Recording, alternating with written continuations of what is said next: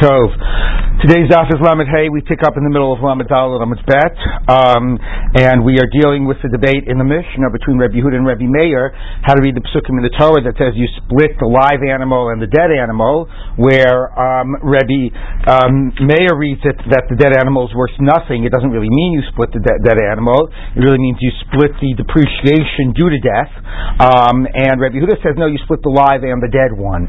Now this only works out if the animals were of equal value, as the Gemara has begun illustrating. And the Gemara says that the point of Rabbi Yehuda that the uh, that the um, the uh, mazik is a part owner in the carcass, um, you would think it means that he could also suffer the loss if the value of the carcass goes down, but that would make Tom more severe than other types of uh, than muad and other types of nezek, because other types of nezek it's the nizak that fully owns the carcass.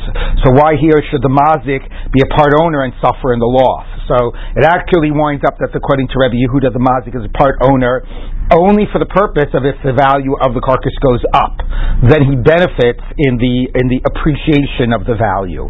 So that's the debate of Rabbi Yehuda and Rabbi Meir. Rabbi Yehuda reads the pasuk more literally and has the mazik as a part owner in the carcass, at least for purposes of appreciation. Um, but now the Gemara continues on the top of Lamed and Lamed Bet, and the Gemara says like this. Um, Okay. Amar Reb Yochanan. Line starts with Yochanan about ten, about twelve lines down. One, two, three, yeah, something like twelve lines down. Okay. El Amar Reb Yochanan. So says Reb Yochanan. Shvach nevela ikebenayu. The difference of Rabbi Meir and Rabbi Yehuda is if the carcass increases in value. Certainly, if it decreases in value, the nizak suffers that. That would be true in the case of a muat. So it's certainly true in the case of a tom. But if the carcass increases in value, then the mazik as a part owner, that at least he gains in some of that increase in value. One holds even that's of the nisak, like in other cases. That would be Rebbe Meir. Umar savar Rebbe no palga that if half of the appreciation goes to the mazik, and that's the fulfillment of the verse that they split the carcass. That's what was bothering Rebbe Yehuda in the following um, in the following brayta. Since Rebbe Yehuda has the reality that the take case of tam, not only do you pay half, but you even get this extra benefit, the mazik, that you gain in the appreciation of the carcass. So he was raised the following logical problem. Now that you say that the Torah actually has compassion on the mazik, goes easy on him, lets him gain in the appreciation of the carcass, that he takes some of the appreciation of the carcass. So if that's true, let's imagine the following case. Let's say an ox worth 20, gored ox worth 100. Now, the case of the Torah, right, or the way, only way in which the Torah's case makes sense, that it's fair, is assuming that the animals are worth the same amount. So when you split the live one and you split the carcass of the dead one, you wind up paying for half the damages. But let's say the actual values were different. Let's say it's a case of um, Let's say the goring ox was 20 and the gored ox was 100. Okay? You'll make big horns here, so you see it's the one that's goring. Okay, um, okay. And now this goes down to 50. Okay? So, the actual damage was 50. You should pay half, 25, which basically means the whole ox should go over to the nisak. Okay, but let's say you do the pasuk as it's literally written. If you do the pasuk like it's written, so they split this, they split the live one. Each one takes ten dollars from the live one, and they split the dead one. Each one takes twenty-five dollars from the dead one. So the mazik walks away with thirty-five dollars, half of his live one, and half of his and half of the guy's dead one. He walks away with thirty-five dollars. His ox to begin with was only twenty dollars. He gains from it, right? So this is why the Torah has to be talking that the oxen are worth the same, because if this ox is worth if this ox is worth a lot more than the than the Nizak will gain more than the damage done. If this ox is worth a lot more, then the Mazik will walk away with a profit. Okay? So, Heichan Matzinu Mazik Niskar. But how could that be? How could the Mazik walk away with a profit? Shazen Niskar, that this one should walk away with a profit. When did we ever find such a thing? The oh man, the verse says, Shalem Yishalem. Pay. Baili Mishalmim. The, the, the owner of the goring ox pays. Vein Bailim Nodlim. The owner of the goring ox doesn't take, walk away with a profit, doesn't take something. So he's the one that pays out of pocket. Okay, my Omer. Now, why did you now? So, and the point is, what underscores the bizarre now because you know the Havamina, meaning the Gemara is saying, what's the Havamina? Well, since we find, says Reb Yehuda, that the mazik actually does get part ownership of the carcass and does get the increased value of the carcass, that the Torah is going easy on the mazik. If the Torah is going easy on the mazik, maybe it'll allow the mazik to even walk away with a profit in a scenario like this. No, that's too absurd. It's one thing to say that he gains from the appreciation of the carcass. It's another thing to say that the Torah will let him walk away with an actual profit out of the whole thing. Okay, now my Omer, why did you need to say a second pasuk? Meaning, why it's why isn't it just enough to say that you you know it's illogical that the mazik should get a profit? Why do you have to quote a pasuk that says the mazik pays and the mazik doesn't take? My Omer, that's true in this case, that it clearly would be unfair that the mazik would walk away with a profit and this and the nizak would be obviously out money, right? He'd be left with thirty five dollars from an ox that was worth a hundred, and he'd be walking away with a profit. That you don't need a pasuk to tell you you don't do that. That's clearly unfair. Let's say there would not be a loss to the nizak. What would be the scenario? To go. Let's say each of them was worth twenty. Okay? Okay, But let's say, ironically, after this ox was gored and it now is dead, okay, there's been a appreciation of the values. I'm trying to make it look less like a person, but I don't know if I'm succeeding. Anyway, let's say there's been appreciation of the values of dead oxen. Okay, the market's gone up, and even now that it's dead, it's worth 30. Okay, so if you split, okay, you've got 10 and 10 and 15 and 15. Okay? So if you split, Mazik walks away with 25 a profit, but the Nizak also walks away with 25. So he also gets a profit. Everybody wins! Okay, now obviously the Nizak doesn't really win, because if his ox hadn't been gored, it would have been worth even more, but at least he's not out money from prior to what happened, prior to the actual act of damage. So maybe in a case where the Mazik walks away with a profit and the Nizak doesn't even lose money, maybe at least this case you should say, let's everybody, let's split everything. Okay? So, Lake of Sedel Nizak on Shor Shav Chamesh Slaim Shana Shor Shav Chamesh Slaim, but Aveli Yafet Shloshim Zuz Shakil Nazik Mami Shvacha. Since the Torah anyway says, says Rabbi Yehuda, since I'm telling you that the Torah lets the Mazik own part of the Nevela, maybe the Mazik would be entitled to own part of the Nevela, even if it would mean he would walk away with a profit, meaning not just own the Nevela to offset his loss if the value of the Nevela goes up, but maybe he's so much as a part owner of the Nevela that it can even offset his profit. Okay, um, so therefore it says um, so uh, the Omer, the verse says, "Shalem Yishalem, Baili Mishalmim Bein Baitlim Notlim." No, I'm sorry. His ownership of the nevela is enough to offset loss, but not enough to gate a profit. Okay. By the way, maybe a more reasonable scenario would be: let's say when the damage was done, originally the nevela went down to ten dollars. Okay, and they each own five, but now the market's gone up, and over time, this five dollars is now worth fifteen. Right? Right? So let's say that. Well, since you told me that the Torah says that the mazik gets half the nevela, and the mazik gets the increase in value of the nevela, maybe even if the nevela increases so much that lets the mazik walk away with a profit. Because you told me the mazik gets the, the appreciation of the nevela, so Yehuda says no, there's a limit. He gains the appreciation of the nevela to offset his payment, but he cannot gain so much that he can actually walk away with a profit out of this whole thing. Okay, so that's what Rabbi Yehuda is saying. Yes, the Torah goes easy on the mazik; it lets him own part in the nevela in order that he gains from the appreciation, but that's only if the appreciation offsets his payment, not to the point that he would actually walk away with a profit. Yes, so. First uh, like just put horns on the dead thing and then we'll look at the person. Um, most cultures, people have horns.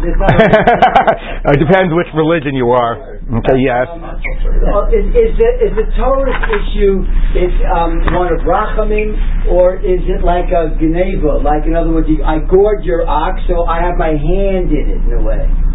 Uh, you're sort of like you, you break it, you buy it type of a thing. Uh, that's an interesting perspective on it.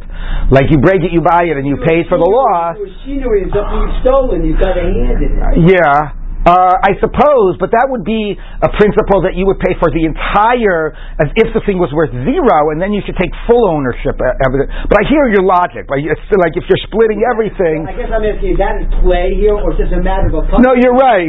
That's a good. That's a good point. It's a good way of thinking about it because it is true that maybe the splitting is sort of saying like it's like I get yeah, it's interesting. It, it, it gets to the general question though that by case of a muad, then you should say you pay the full value when you fully own the carcass but we don't say that, right? It only works halfway. You only gain. That's what the Gemara's point is. According to this, you're only gaining if the if the carcass goes up, not if the carcass goes down.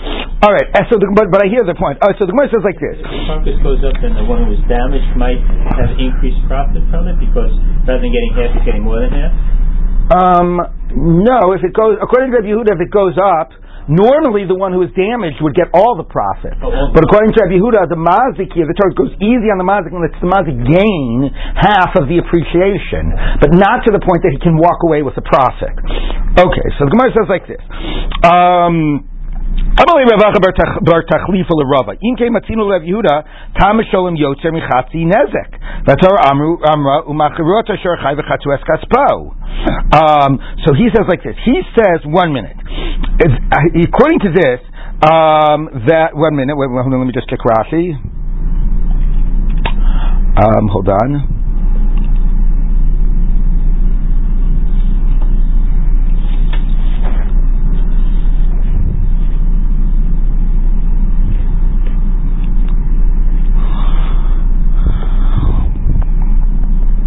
Uh, right. So Rashi says, let's say, he says, look, if Rabbi Yehuda is going to be such a little reading of the pasuk, let's take the following scenario. Let's say there was a case of 50 that gored ox worth 40. Okay? Well, let me just take one minute. Okay. Okay, and then it went down to 20. Okay? So what would be, what would we say in this case? Right? We would say in this case, okay, split this, 25, 25, split this 10 10, and everybody walks away with 35, right? Okay. Everybody walks away with 35. So in this case, the mazik doesn't walk away with a profit. He only walks away with 35. The nizik doesn't work, walk away with more than his ox was worth. He also only walks away with 35, right? Everybody with me here? Yes? You see that? Everybody walks away with 35 in this case. But there's a problem because even though he doesn't walk away with a profit and he doesn't walk away with a profit, the mazik is paying more than half. He's paying 35, right? You with me here? So the problem is the Gemara before ruled out for Reb Yehuda the scenario of like 120. That would be impossible. Then the Nizak would walk away with a profit, right? It ruled out a scenario of the reverse, of 20 and 100. That would be impossible. That way the Mazik would walk away, I mean, that way the Mazik would walk away with a profit. But Rava says, but you can get a middle case where there's a gap, but not a huge gap, and nobody walks away with a profit, but if you read the psukim literally, okay, split and split, the Nizak walks away with more than half. How should that be that the Nizak should walk away with more than half? Okay, that's his question. Uh, that's Torah Amru So you just split it, which presumably means like you're never going to pay more than half. I mean, Reb Yehuda's whole emphasis had been to go easier on the mazik, but he's also a more literal reader of the psukim. So we've excluded extreme cases where the mazik has a profit or the nizak has a profit. But if you have a middle case like 50 50 and 40, you'll have paying more than half. How is that possible? So the Gemara says no. Islay Rabbi Yehuda Rabbi Yehuda actually also agrees. In the end of the day, the mazik is only going to pay half of the depreciation of how much it went from being alive to being dead.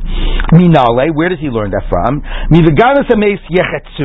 That it says you split the the dead animal, which to him means you split the, the depreciation due to death.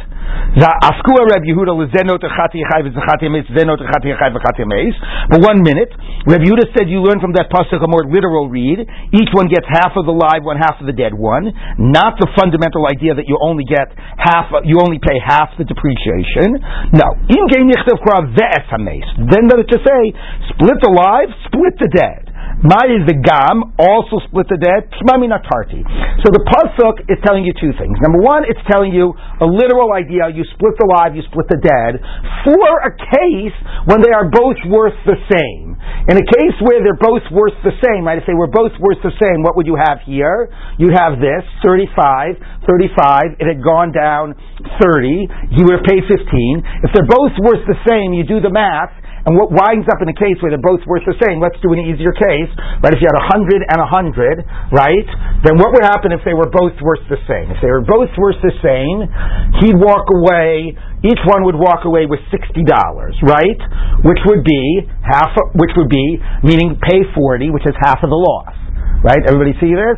Goes down from a hundred to twenty, it's an eighty dollar loss if each one walks away with 60, so they split the loss. Each one paid lost $40. So Reb Yehuda holds in the in the the pshat of the psukim tells you you own half the nevela, so you gain in the in the appreciation of the nevela. That's what we've been saying. But it also the psukim can should only be read when both animals are worth the same. Because if the animals are worth different amounts, it's either going to lead to paying less than half or more than half, or walking away with a profit or walking away, the other guy, the one guy walking away with a profit. Okay, or paying less or a different amount than half. So you have to read the psukim that they're worth the same. And the chiddush is that you get half of the nevela. But if they're worth different amounts, right, if this is worth, whatever, I'm not going to do the math again, but if they're worth different amounts, then the payment will be different than a half. How does he know that the payment is a half? The pasuk, the gam et hamet yechatzun, tells you two things. Partly it tells you hamet yechatzun that they split the nevela and you gain in the appreciation of the nevela. But the v'gam tells you that you basically pay for the half of the total depreciation. That he's not debating the basic principle that the amount that's going to be paid is half of the depreciation. Okay, so when the animals are worth different amounts, you figure out the depreciation due to death and then the other guy gets half of the ownership of the cow based on that. All right, so there really are at the bottom, at the end of the day, nobody can read the psukim literally in all scenarios. You read the psukim literally in all scenarios, you wind up paying widely different amounts, and you could get that the nizak walks away with a profit, the mazik walks away with a profit. You pay a different amount than half. It's crazy. Everybody reads it that you only basically pay half of the loss due to death, and that the nizak gets ownership of the cow or a lien on the cow based on half damages. Everybody agrees to that. The only bottom line difference is that according to Reb Yehuda, the mazik gets a part ownership in the carcass, so that if it appreciates, that offsets the amount of payment that he has to make. All right, everybody pretty clear on that? More or less, as clear as you're going to get. Okay, it's as clear as mud. We're moving on. the nizak keeps the literal carcass. The nizak well, it's not clear, according to Rabbi Yehuda, whether the mazik really owns half. It's funny that you could be a real owner, but only it would only affect you if it moved up and moved in one direction rather than the other. So it's the way I would read it, according to Rabbi Yehuda, is that the nizak owns the carcass, but if the carcass increases in value, it offsets the payment that the mazik has to make, right? Because the Gemara also says if it goes up, you, you wouldn't get a profit out of it going up; it would just offset your payment. Okay, so at the end of the day, the psukim are talking about the animals are worth the same amount. Everybody agrees that you pay half damages, and the whole debate is that according to Yehuda, if the, if the carcass goes up in value, it offsets the payment that the mazik makes. All right, let's move on. Okay, yesh chayiv. Now we get to a different topic. I mean, we're still with shur, but a little bit, a little, a, a little bit different nature. Yesh chayiv masa sharo upatra masa atzmo. Patra masa sharo v'chayiv masa atzmo. Have some type of an axe that if your ox did it, you'd pay, but if you did it, you'd be exempt. Or the reverse. If you did it, you'd pay, but if your ox did it, you'd be exempt. Ketan, what's the case? Shurish if your ox embarrasses somebody, putter, then you're exempt because you only pay for boshet the same way you only pay for tsar and repoy and shevet, all those additional payments for personal injury, those are only by case when a human being inflicts personal injury, not when their animal inflicts injury. If my animal gores somebody, I don't pay hospital bills, I don't pay pain and suffering, I only pay damages. So similarly, for embarrassment, if my ox embarrasses somebody, you don't pay. Uh, but if you embarrass somebody, then you do pay. Um, Shasima is Here's another case. The ox gores out the eye or the tooth of the of a slave. Patur, you're exempt because when the Torah says if you be- knock out the eye or tooth of your slave, your slave goes free. That's only when you personally do it, not when your animal does it. You're obligated, or meaning then the slave goes free. So that's cases where your ox is exempt and you are chayav.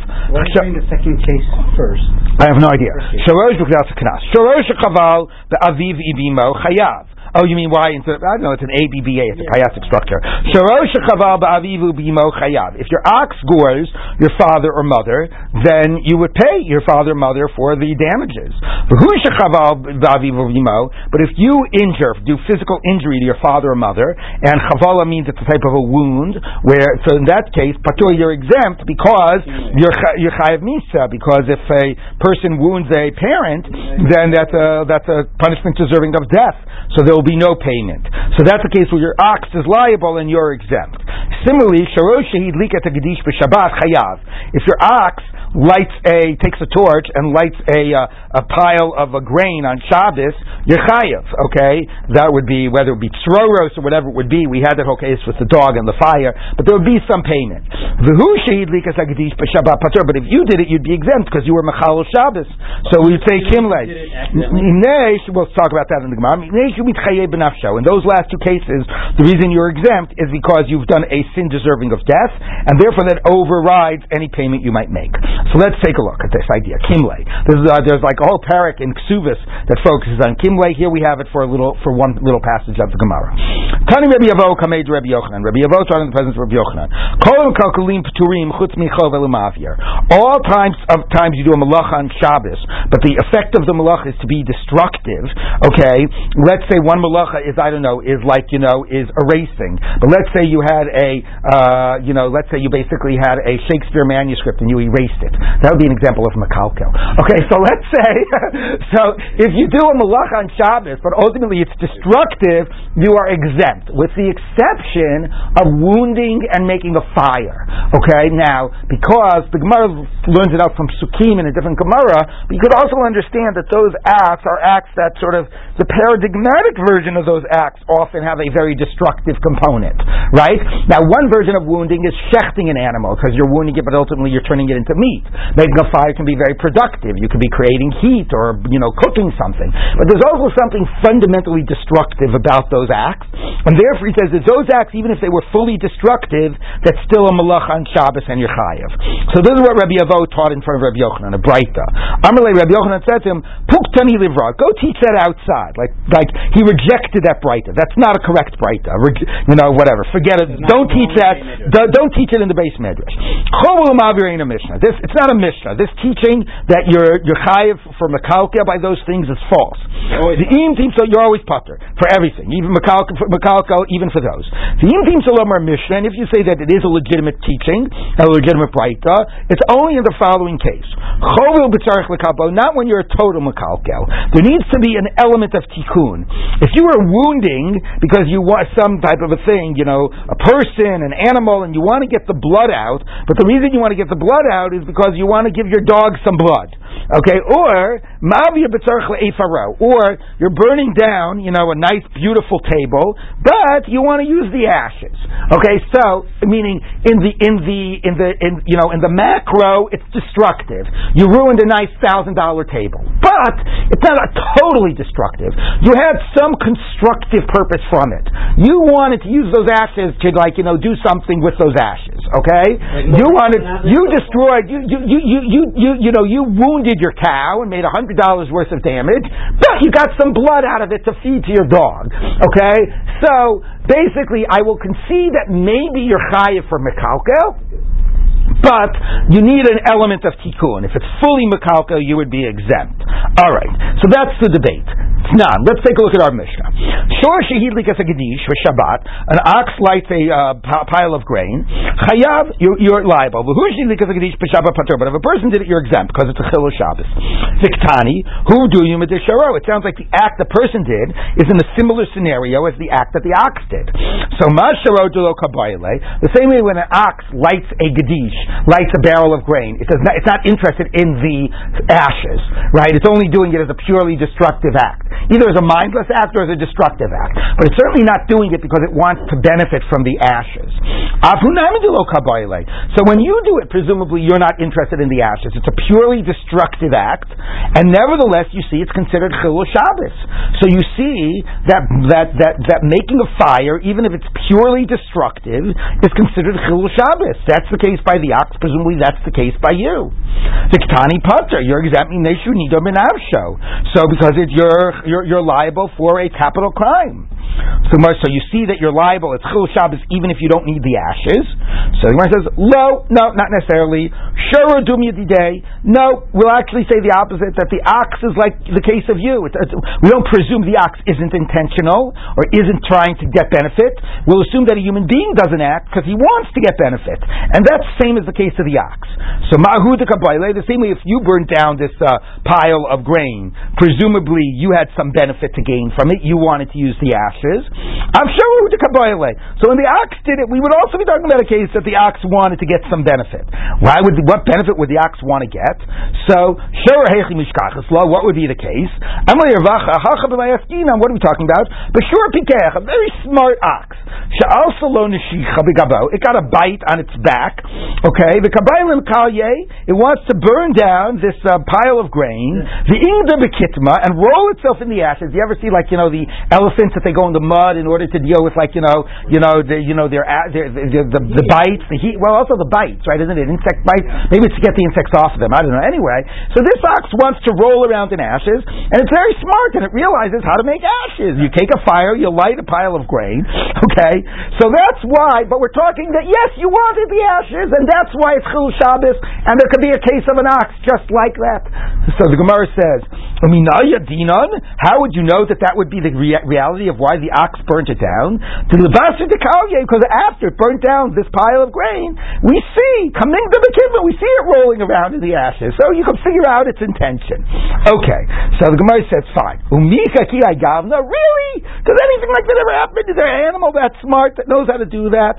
And yes, Dautura, Dahave Bei Rav Papa, there was an ox in the house of Rav Papa.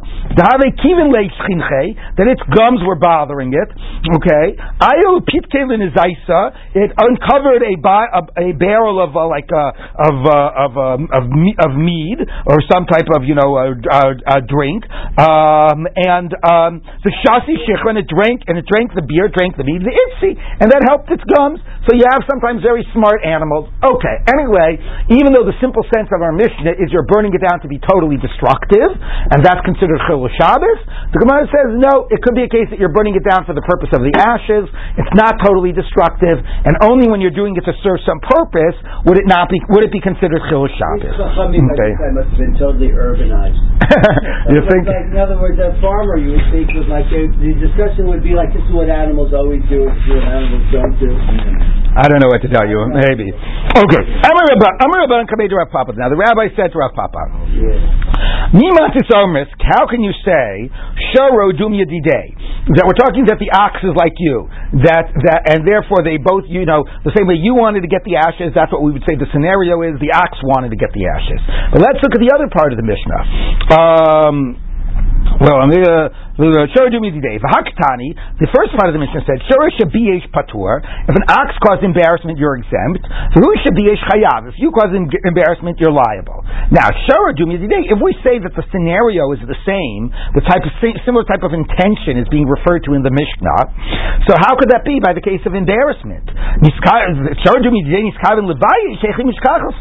You're only remember you're only liable for paying for embarrassment if you intentionally are doing are trying to cause embarrassment. So what would be a case that an ox wants to do something to embarrass the person that it's goring, right? So clearly we're not talking about that the animal has the same intentionality as the person being described. So the Gemara says no, actually you can have it. It's true, you don't have an ox trying to embarrass somebody, but you do have an ox trying to inflict damage, and if you and that's sufficient intention for a human being to be chayiv on embarrassment. The Amar Mar, that you are liable for paying boshet if you intentionally inflicted damage, even if you weren't trying to bring about embarrassment. So we actually can have that actually is easier than the ashes case. Okay? You and the ox are both trying to inflict damage. If you did it, you pay for boshet, because in, intention to inflict damage is enough intention to pay for boshet. But if your ox tried to inflict damage, it does not pay for boshet. That actually is an easy case. And yet, the Mishnah can be talking about the same intention that the ox has and that the human has. Okay. so anyway, we've now explained that it could be by Shabbos you need to have intention to create the ashes, some type of intention to do something constructive and that would be the scenario we're talking about. Um, and that's why it would be kimle. Rava Amar Masnisin b'shogeg. Our Mishnah is not talking about intentional. Our Mishnah is talking about unintentional, or shogeg meaning like like um, um, that you are not willingly violating Shabbat. Now it's important to know that a classic case of shogeg on Shabbat is either you forgot that it was Shabbat or you did not know that it was forbidden, but you are not a willful violator. And this gets Michael left, but this gets to the question Michael asked. Do you say kimle even if somebody did an avera without being intentional about it, without being willful about it? Uh, like we talked about the Beis like the Beis teaches, famous teaching of Beis about the parameters of kimle. Um, the Tana Beis Chizkiah, taught, Makeh Adamu Makeh Behima. It says, Makeh Adam Yumat, it says, Makeh Behima Yishalmena, Umakeh Adam Yumat. If you smite an animal, you pay for it and if you kill a human being, you're put to death. So, the same way, if you smite an animal, you pay for it. Now remember, olam. So if a human being kills an animal, he pays for it, regardless of circumstances. Lo halakta, you don't make distinctions. Ba bein shogeg uvein mezid, whether it was whether it was you know willful or uh, not willful, unintentional or willful. Bein mitkaven mitkaven intentional or not intentional. Whether he was on a downward movement or an upward movement, that's based on like gullus. Because, you know, when you're gullus, the sort of chopping of the wood and the, and the, and the top of the uh, axe flying off, the Gemara understands that it's only when you're moving your axe downward and the top of it flies off, you get gullus. But if you're moving your axe upward and it flies off, you don't. So those are distinctions that matter in cases for gullus. These issues of shogeg and mazid, these might matter in cases of whether you do, have done an act of murder, an act of chayiv gullus. But when it comes to killing an animal and paying, none of this matters. Other olam, you pay under all circumstances. In all those cases when you've killed an animal, lepotra mama, we make no distinctions in any of those scenarios to exempt you. mama, we say in all those cases you pay for killing an animal. So the same way that's true that you always pay regardless by killing an animal. Make adam. So by so it's make yishamena. When you kill an animal, you pay for it regardless of circumstances. And make adam yumat. When you kill a human being, you're put to death. Now, you're put to death regardless of circumstances. You need to obviously be intentional. It has to be an act of murder. But we're reading it when you kill a human be- when you kill a human being, you never pay for damages. Okay, the oh, the only thing that can be done to you is is is, is put to death. There will be never any payment for you, for damages when you kill a human, regardless of circumstances. Okay, afmak adam lo tachlok. Don't make any distinctions. Though being shogig lemezi miskaven, whether it was un, not you know unintentional or intentional, um, willful, not willful, being derech derech going up, going down. Don't make any of those distinctions. To say, oh, in this case, we're going to make you pay money. No, right? When a human, when a life is taken or any capital crime is committed, is how we're going to read it, like Chilul Shabbos, you're always going to be exempt. So the principle of Kimle, this is very important because there are two ideas about Kimle, right? One idea of Kimle is basically that it's learned from the pasuk of Kidei Rishato, right? Because based on your wickedness, you are punished. And the Gemara says Risha Achas You make somebody pay for one wicked act not for two wicked acts, which basically means that if beis din is inflicting a punishment, they're only going to inflict one punishment, not multiple punishments. Okay? That's the type of a thing we say that if, for example, you do an act that's deserving of lashes and deserving of payment, that you're only going to get the lashes, you're not going to pay. But, and that's only when beis din actually inflicts the punishment. Okay? That's a type of a kimle where it's because we're doing inflicting one punishment, we're not going to impose another one. And we have to act actively impose the punishment. That would be a case of like malchus and mammon, you know, lashes and money. But when it comes to a case of a capital crime, that's a kimle of a different category. Even if we're not going to impose any punishment, you, this person did it accidentally, bishogeg, eno mitkavein, all these things that there would be no basis. He, yes, he was mechal Shabbos, but it was a complete accident. It doesn't matter. The weight of the act that it was a capital crime, even though it was not a scenario scenario where beis din could ever punish the person, the weight of the act of a capital crime erases any monetary payment that could be made. Okay? So that clear, meaning it's a very different idea of kimle. One idea is we're not going to impose two punishments. What Chizkiah is saying is, when it comes to an act that's a capital crime, it has nothing to do with whether we're imposing the punishment or not. The fact that you've done a capital crime is so weighty that there will never be any payment of money. Okay? So in those cases, we will never say, potra maman. Okay, so therefore, if somebody is machal Shabbos, even b'shogeg, they're not going to pay the monetary payment. So Amalei Rabban Rava, so the rabbi said to Rava. How can you say our Mishnah says that you're exempt from payment even if you did it b'shogeg? You were you burnt down this uh, this wheat stack. The Mishnah says you're, you're you're liable to death penalty, and you said if it's shogeg, you're not liable to death penalty. So Rava says no. Here's what the Mishnah means. Since were you to do it intentionally, you'd be deserving of the death penalty. And the echidami, what would be that scenario? The kabayla ifaro, that you want the ashes. Remember, this is getting back to that issue. Since there are cases of burning down the wheat stack, that you're chayiv, that you're chayiv uh, misa, that you would get the death penalty, which is what? You did it intentionally, and you did it for the sake of the ashes. So since there are some scenarios of burning that down, that you that you would actually get the death penalty, pater. Even though that's not true in this scenario, this scenario was unintentional. Nevertheless, it's enough of an act of chilul Shabbos that you do not pay. So nido menafshe does that mean right now you're deserving the death penalty? It means the nature of the act is one that it could bring about the death penalty under other circumstances, and therefore that is enough to exempt you. So we have a very important principle that we say kimle when it's something that is liable to death penalty. It's a capital crime, even if we're not imposing it, even if it's b'shogeg. Okay, that's a very important principle about kimle. Now, how did this address the question we asked about Shabbos, about tzarech la'efaro? What's the still scenario? How do you address the case in the Mishnah? Uh, is the guy understood to be burning down the wheat stack for the sake of the ashes? So Rashi says, no. Once the Gemara is saying intent doesn't matter, you say kimle regardless of intent, that would be true even if your intent was to not, not for the sake of the ashes. Right? That seems to be the point of Rava's answer, right? Rava's answer seems to be, look, you don't need intent to say kimle. Even b'shogeg, you would say kimle. Remember, what was the Gemara's question? The Gemara's question was, where is the guy doing it for the sake of the ashes in the Mishnah? And Rava's answer seems to be, well, you don't need intent, because we're talking about, you say kimle even b'shogeg. Everybody with me? Yes? Okay, Tosfos says is one minute. There's a huge difference. If I, if I, in one case, I am not willingly violating Shabbat. I think that it is Sunday, or I don't think it's usher to do this on Shabbat. But the act that I'm doing is an act of Chilul Shabbos. I am burning down the wheat stack for the sake of the ashes. That's defined as an act of Chilul Shabbos. So then you could tell me it doesn't matter if I'm willingly breaking Shabbos or not. You say Kimle.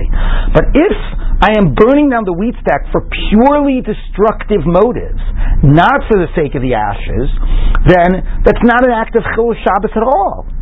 Right? Mm. So he says, what does the what does Rava's answer mean? Wonderful. Rava said we're talking even b'shogeg, but the saying even b'shogeg, even b'shogeg means you're not a willful violator. But wouldn't you still need the intent to define it as an act of chilul Shabbos? If you're missing that intent, right, then presumably just because physically the act could be chilul Shabbos, but isn't intent constituent of defining it as an act of chilul Shabbos? Not intent to violate, intent to want something constructive out of the act, intent to want the ashes out of the act. Okay? So Tosfos says actually you still do need that intent. And according to Rava, all Rava is saying is, is that you don't need to be a willful violator, but Rava is not disagreeing with the fact that you would still need intent for, to do something constructive. So that raises an interesting question of what is the extent of Chizkiah's teaching. Chizkiah says you don't need to actually be deserving of the death penalty, you just need to have done the act. Okay, even if you did not willfully do it and you're not deserving of the death penalty. What if I didn't have the intent that normally is defined as part of what makes the act the, the sin? Right? Would you still say Kimle in that case? So Rashi says, yeah, because physically it's an act of Chilul Shabbos. With the right intent, it would have been an act of Chilul Shabbos. And Tosfos says, no, in that case, it's just not Chilul Shabbos.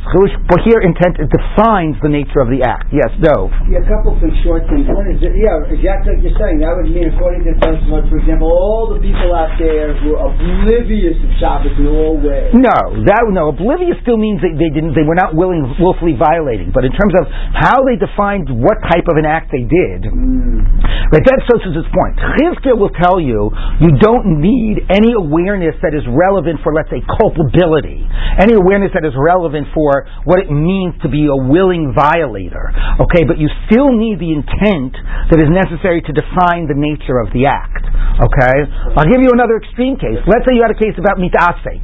Right? Let's say you had a case that I was You're pulling up grass. that I was well, right, or that I was completely unaware that, like, you know, I was like, I don't know, uh, um, you know, I'm trying to think of a case. I was, I was just uh, gesticulating, and my hand like turned on a light switch or something like that, and the light switch is also connected to, you know, and then it started a fire, whatever, you know. As I was gesticulating, my hand knocked down a torch that started a fire that burned something. Well, would you say, oh, Kimle, because I also was Machal Shabbos? Or would you say, no, that's not a case of not willingly violating. That. I didn't even, I, it's a completely, their intent, what the lack of intent means that I didn't even do the act, okay? So I think like that's the question of how much, at what stage would you say the lack of intent means that you didn't, you weren't even Machal Shabbos, not that you were Machal B'Shogeg. Right. Do you find it striking at all that the language of Kimle does not appear anywhere in the Sugya? Well, right. So that could be because of the point that I said that the kimle is more specifically. Oh, you have to see. You're right. Like how that word is used. But the classic, more classic use of kimle is when the punishment is imposed. Here, the fact that the chil Shabbos is so weighty that it outweighs even if there's no punishment. It outweighs anything. It could be a principle that's broader than kimle. And Correct. I just don't remember. Could you remind me, uh, like my my ox gores somebody. I have to pay hospital bills. I don't have to pay workers. No, you don't pay hospital. You don't pay workers. You just pay. that like, that's that's a that's a drasha from a from a? Yeah, we learned out that each kitain moon bamito, like each bamito below shore bamito. It's the Oh. drasha. Yeah. Okay, John, you, nothing. You had a question? I think the distinction what Dover was talking about, they, they, they, they, they draw a distinction between Mazin and Shogeg and Miskaven and Miskaven. Right. You mean so? What's the difference between shogig mezid and miskaven and miskaven? And here is clear. Right. Exactly what you're, what you're explaining. Right, right. So now I do want to say, the last thing I'll say about this, and we'll do the next Mishnah, is that Tosfos actually says, why did you need to say the difference between shoging miskaven and miskaven? Tosfos actually says, and this is a point that Tosfos said a few times in this Masechet, that the difference of shogig mezid is the sort of classic case about I did an act at chayiv misa and I did another act at the same time that would be a tashlumim act. Like I burnt down the haystack while you know, which is both chilul Shabbos and and a nezek. Or somebody, you know, shot somebody and they killed the person and they also ruined the suit with the guy's blood. Okay, that would be a case of show uh, that one case. Miskavin Einam Miskavin says also comes to exempt you from something else, which comes to exempt you from civil payment due to loss of life. Meaning that's a different concept. Somebody kills somebody unintentionally. Okay, forget kimle. You don't have to pay for other types of liability. Maybe since in that case we can't, like the OJ case, if we can't prosecute the guy criminally, maybe at least we can make him pay civilly for loss of life. Okay, and that's what says is also what Chizkiah is saying is there'll never be any payment for some other liability that's incurred during that time, and there also will never be any payment due to loss of life either. Okay, you can never pay for loss of life. The only thing you can do for loss of life is get prosecuted for murder. You can't get prosecuted civilly. All right, so that's also what Tosfos does a little bit with those phrases. Let's take a look now at the next Mishnah. Shur Shaya Rodef. These are now fun. Like now that we've got, you know, we, we, we, we did one case about parsing the case of the Torah splitting the animal. Is it Yusham Hashur, Yuchla Hashur? Now we did a little bit of Kimle. Now we're going to do a little bit of Hamotzi Mechaver Olav Haraya. Okay? So, one ox was running after another ox to gore it. Veruzak, and then the runner uh, owners ran after it and found one ox on the ground, like totally, you know, bleeding. Azelmer, surely he's sick. So one guy says, "Your ox just gored my ox." The Zomer, the other one says, look, look, no, it tripped over a rock. It wasn't my ox. So, so the one who comes to get paid, he has the burden of proof. Now the question of, is going to be, what constitutes sufficient burden of proof? Do you need two direct witnesses? Let's say the other ox had blood on its horns. You know what I'm saying? Like, a, uh, you know, let's say the, this ox had clear horn holes in it, in its body, right? At what stage is it considered a burden of proof? But the point is, certainly the point here is that circumstantial evidence, under many cases, maybe all cases, is not enough. You want to prove it, it's not enough that it looks like it. Okay.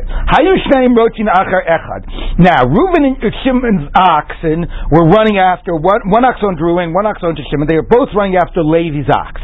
Somehow it was clear that one of the oxen gored. Maybe a witness at a distance saw an ox gore, but didn't see which ox gored. So Reuben said to Shimon, "It was your ox." And Shimon said to Reuven, no, it was your ox. Shneim Peturim, they're both exempt, because each one, Levi can't prove from either, which, you know, which one of them owes him money. They each say the other guy's ox did it. Okay, it's another version of Hamotzi Mechaver Raya. Now, let's say Reuven owned both oxen, okay? Then Shneim Chayavim. Then both oxen are Chayav, which is a little funny way of saying it, but if Reuven owned both oxen and Shimon doesn't know which ox gored, nevertheless, he knows that one of Reuven's oxen gored, so at least he can collect money from Reuven. Now, it is a little bit of interesting because if it's a short time and we pass him like Rabbi Akiva, if we pass him that's just a debt with a lien on the ox, then you could say, I don't care which of your oxen did it, you owe me fifty dollars or hundred dollars. But if it's a yuchlav sure like Rabbi Akiva, I may I might know that I own one of your oxen, but I can't prove which ox I own because right, the fact that your ox gored means I become now an owner in your ox.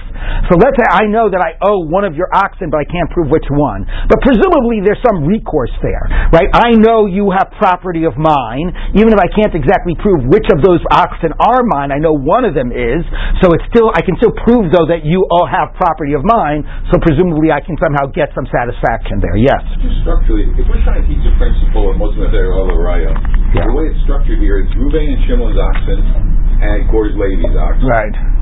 Wouldn't the correct teaching be for Levi to say to Ruvain, your ox gored my, you, you, owe me money, and he say, it wasn't my ox, it was his ox. You know, Meaning, why it say Shorchai Hizik rather than Shoro Hizik? Yeah, it's true. Right, right. right, I understand. Why do they have Reuven and Shimon talking to one another? Reuven and Shimon should both be talking to Levi. Yeah, I do understand that. But yeah, it's true. It was, it was a little bit more direct to frame it that way, but I was wondering the same thing. Okay. Okay, now, Now, those oxen are owned by Reuven, but one is a big ox and one's a small ox, and they're both Tom. So remember, if the small ox gored, the Nizak is going to be out money. He's not going to get full satisfaction from the value of the small ox. Okay, um, Hanizak Omer Godol Yizik. So the Nizak says the big one gored, and I'm going to be able to get my at least full half payment out of the big one. The Mazik Omer Loki Nizik. No, the small little one gored you, gored your animal, and therefore you'll take the small one, but uh, you're not going to get your full payment, full half payment. So Echad or Echadam Bechad Muad. Let's say one of the ox, uh, one of Ruvain's ox was a tam and one was a muad. Hanizak Omer Muad Yizik. Hanizak says the muad gored, and therefore I'm going to get full payment. Ramazik Omer Loki Elatam Yizik. No, the tam Gordon, you're only going to get half payment. So Shimon has the burden of proof, okay, and he's not going to get full satisfaction. Now let's say the damage, there were two oxen that were damaged, uh, one big and one small. And there were two oxen that were involved in the goring, one big and one small. So Hanizak Omer, the one who suffered the damage says, and they both belong, both damaged oxen belong to Shimon, and both damaging, goring oxen belong to Ruvain. Hanizak Omer, Godo Hizikas or Godo Bukatan Hizikas or Katan, and let's say presumably they were both Tam. So Nizik, so, so, so, so Shimon said, the big one gored the big one, so the, where I suffered the biggest loss, the goring of the big one, I'll be able to get paid in, at least get my full half payment, because it came out of your big ox, okay? And the small one came out, you know, was gored by your small ox, so at least I'll get my full half payments out of this. The Katan Hizikas or Katan. Ramadi Gomer Loki, nope, that's not what happened. Ella Katan Gadol, the small one gored your big ox, so you're not going to get your full big half payment from the big ox because you're only going to get it out of my small little one. Vigodol is the Katan, and the big one gored the small one, so you'll get your full half payment for the small one, but not for the big one. Or Echatam Vechat Muad, one of the goring ox was a tam and one was a muad. Muad. Hanizak Omer Muad Hizik Gadol, the muad gored the big one, so I'll get my full payment for the big loss. The time is a Katan, and the half payment payment I'll get, you know, for the small loss. That the Tam gored the small one. Vamazi Gomer Loki, you know, is the opposite. The Tam gored the, the big one, so that big payment you're only going to get half. Umuad as a katan, and the muad gored the small one. So the full payment will only be for the small one. Hamotzi mechabel avaraya. So the principle of all these is hamotzi mechabel avaraya. Very good. Okay. Amar Rabbi, let's see the Gemara. Amar Rabbi Chia bar Abba Zot Omeret. This Mishnah tells you that says that hamotzi mechabel avaraya chokim lav chaver al sumchis. That there's that sumchis's colleagues disagree with him because what does sumchis say? The Amar Mamon Amutu Pasafik Chokim. Sumchis says whenever there's a doubt about who owes money, you split it it. Now, it doesn't mean whenever there's a doubt, right? Let's say I go over to uh, David and I say, David, that nice Maserati you have, that's mine. And you say, what are you talking about? I must be right. I say, what's okay? I pass him like Sumchus. I'll just take half of it. Okay, so, so it's not any time there's a doubt. There has to be some objective basis. There has to be some objective basis for doubt. This case, clearly, everybody's looking at it, sees something happened. One of these animals gored. You just don't know which one. So any normal observer would say there's an objective suffix here, whether it was the tam or the muad, the big or the small. So Somchus would say, if that's true, the circumstances basically speak to the idea that there's a question what happened. We ignore the claims and the counterclaims, and we ignore Hamotim and we just say there's no way we're going to resolve this, split it. That's what Somchus says. And this Mishnah teaches you, you don't split it. Even in the case of objective doubt, you say Hamotzi Mechaver Olav The exact same Mishnah comes up the first Mishnah about the Yeah, yeah. A lot of this is uh, discussed elsewhere, but Mitzvah certainly. Okay. Um, Amar Rav Abba Bar Mama, Rabbi Chia Bar Abba. Amar Sumchis Afilu Bar Yubari. Would Sumchis say you split it, even if both one is saying you definitely owe me money? No, I definitely don't owe you money. Meaning maybe when Sumchis says you split, it's when each of the of the litigants say I don't know what happened, I don't know what happened. In that case, we'll say split it. But if the Nizak is say, if the Mazik, the one who you're trying to get the money from, is saying, I definitely do not owe you money, maybe in that case Sumchus would respect the idea of the you know of the of the muhzak, and he would say If he's making a claim that he definitely does not owe the money, maybe we don't say chokim. Maybe we say So he said, would Sumchus say even by bari and bari that you would split it? I'm like, eh, yes. Amar Sumchus afilu bari bari. Even if the guy is saying I definitely don't owe you money, nevertheless Sumchus says you split it. Umimai, the masnizim bebari bari. Now, the fact that you asked it means that you understood, because we were saying our Mishnah is an is an is an anti-sumchis Mishnah. So, and we're saying that that shows that there's a debate even in the case of bari and bari. How do you know that our Mishnah is a case of Bari and Bari to say that that position shows a, a non-Sumchis position? We mind Masnisim Bari Bari. Um, uh, um, who? Diktani, Ze Omer Shorchi Hizik. This one says your ox. Ze Omer Loki. No, that's not. It's the opposite. Meaning it doesn't sound like they're saying maybe your ox. When he says no, rather it was your, you know, the other one ox, it sounds like everybody is making a definite claim. Now, so rather than saying that Sumchus agrees in that case, we're saying that even though everybody's making definite claim, Sumchus would say you split it, and the Mishnah is in a, is in a position that disagrees with Sumchus. Okay.